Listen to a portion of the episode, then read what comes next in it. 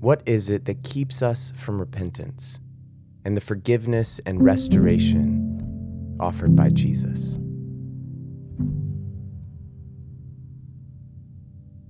Today on Daily Read, we continue on in what some have called the tale of two temples. The old temple is now bereft of God's Spirit at this point in Acts. The line of priests and religious leaders who were supposed to be the agents of healing, justice, and generosity has failed. And the Lord is doing a new thing. The Spirit of God, the Spirit of the risen Jesus, is moving now in his followers. He is filling them and through them working miracles of healing and restoration across Jerusalem. He is creating a new community of generosity and shalom, a new temple that cannot be bound by bricks and mortar or even by prison bars.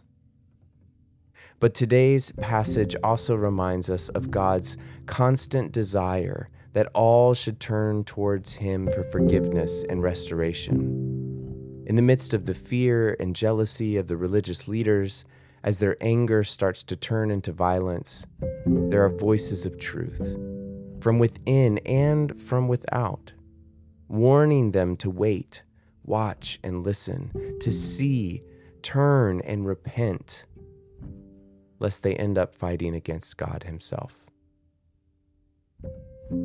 As you listen the first time that this passage is read, place yourself in the scene amidst the religious leaders. What are they thinking? What must they be feeling? You can click the link in our show notes, open your Bibles, or listen along to Acts chapter 5, verses 27 through 42 from the New International Version.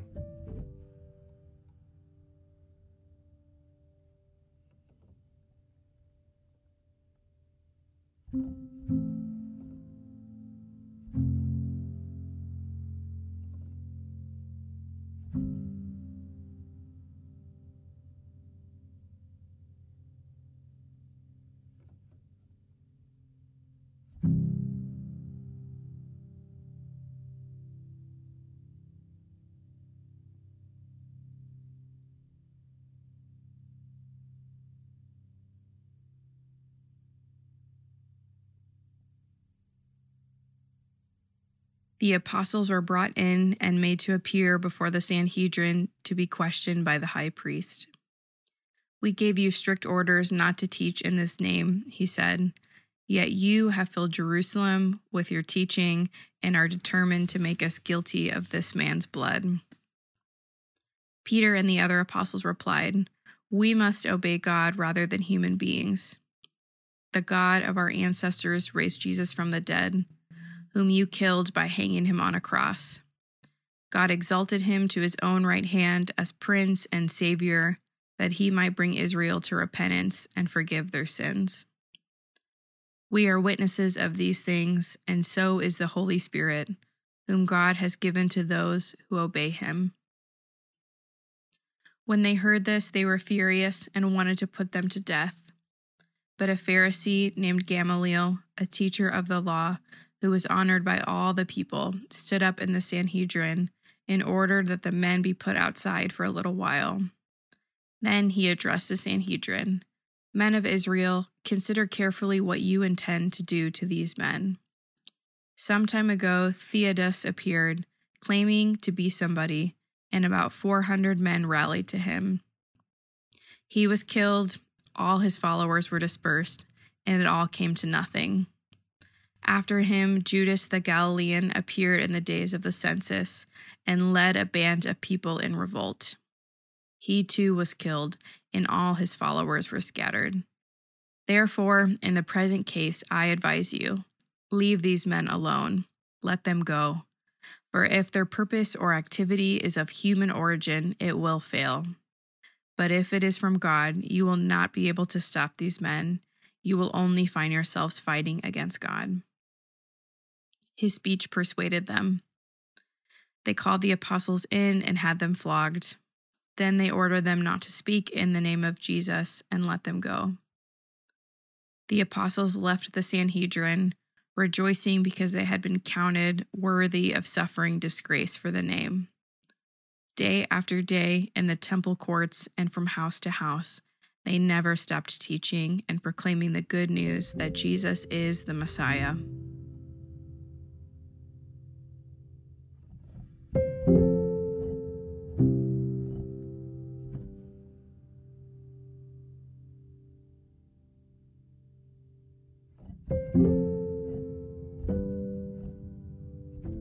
As you listen to the passage again, imagine yourself with the apostles in this new spirit filled community. What do you think that they're thinking? What must they be feeling?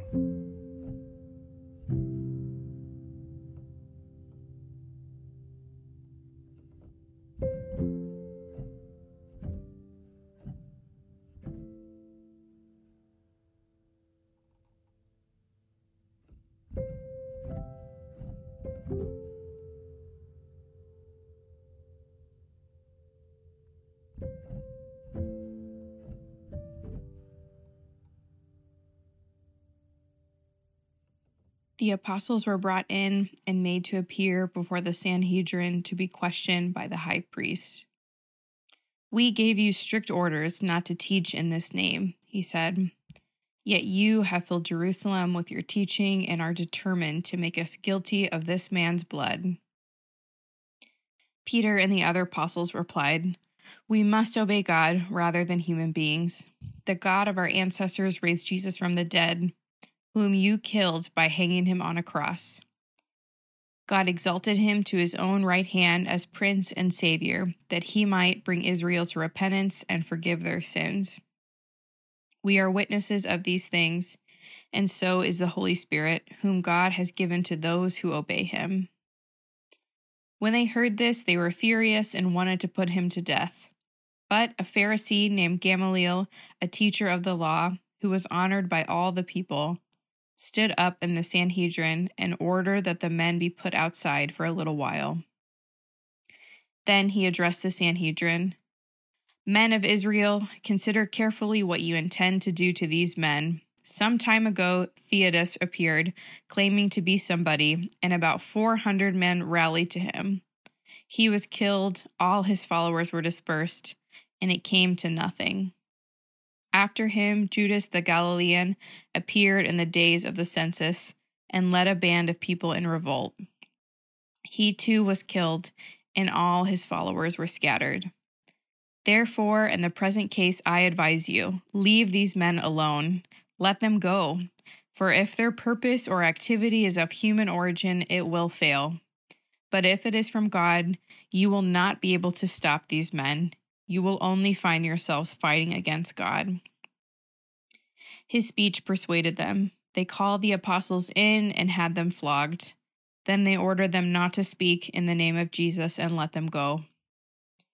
The apostles left the Sanhedrin, rejoicing because they had been counted worthy of suffering disgrace for the name. Day after day in the temple courts and from house to house, they never stopped teaching and proclaiming the good news that Jesus is the Messiah. This is the word of the Lord.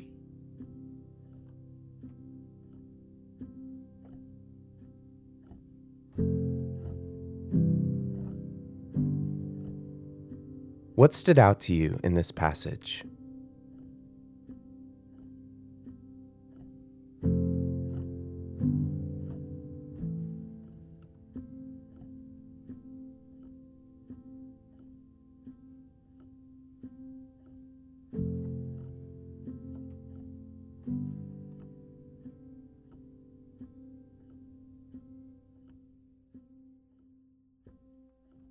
Who in your life have you written off? Maybe a family member or a coworker, or maybe a religious leader who has failed you or their community. In what ways can you join with God in longing for their repentance and restoration? Take a moment to pray for them now.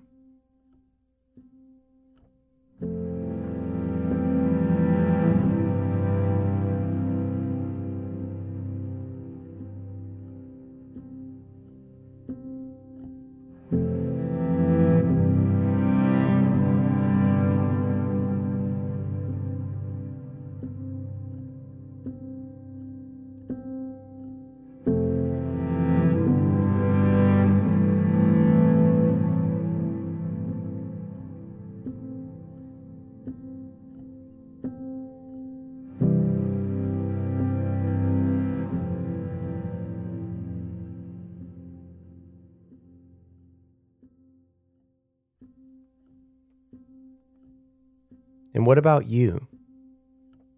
Is there an area of your life where pride, fear, or jealousy have kept you from asking for forgiveness or seeking the restoration of relationship that you need? Bring that area to the Lord today and ask for the Spirit to help you walk in humility and repentance.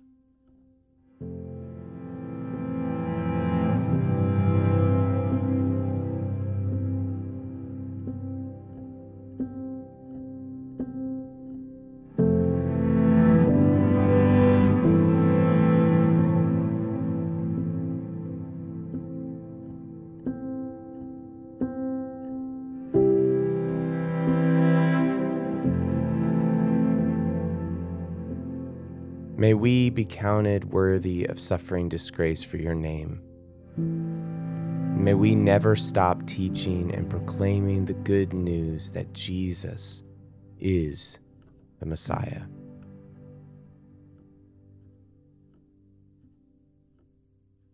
Glory to the Father, and to the Son, and to the Holy Spirit, as it was in the beginning, is now, and will be forever.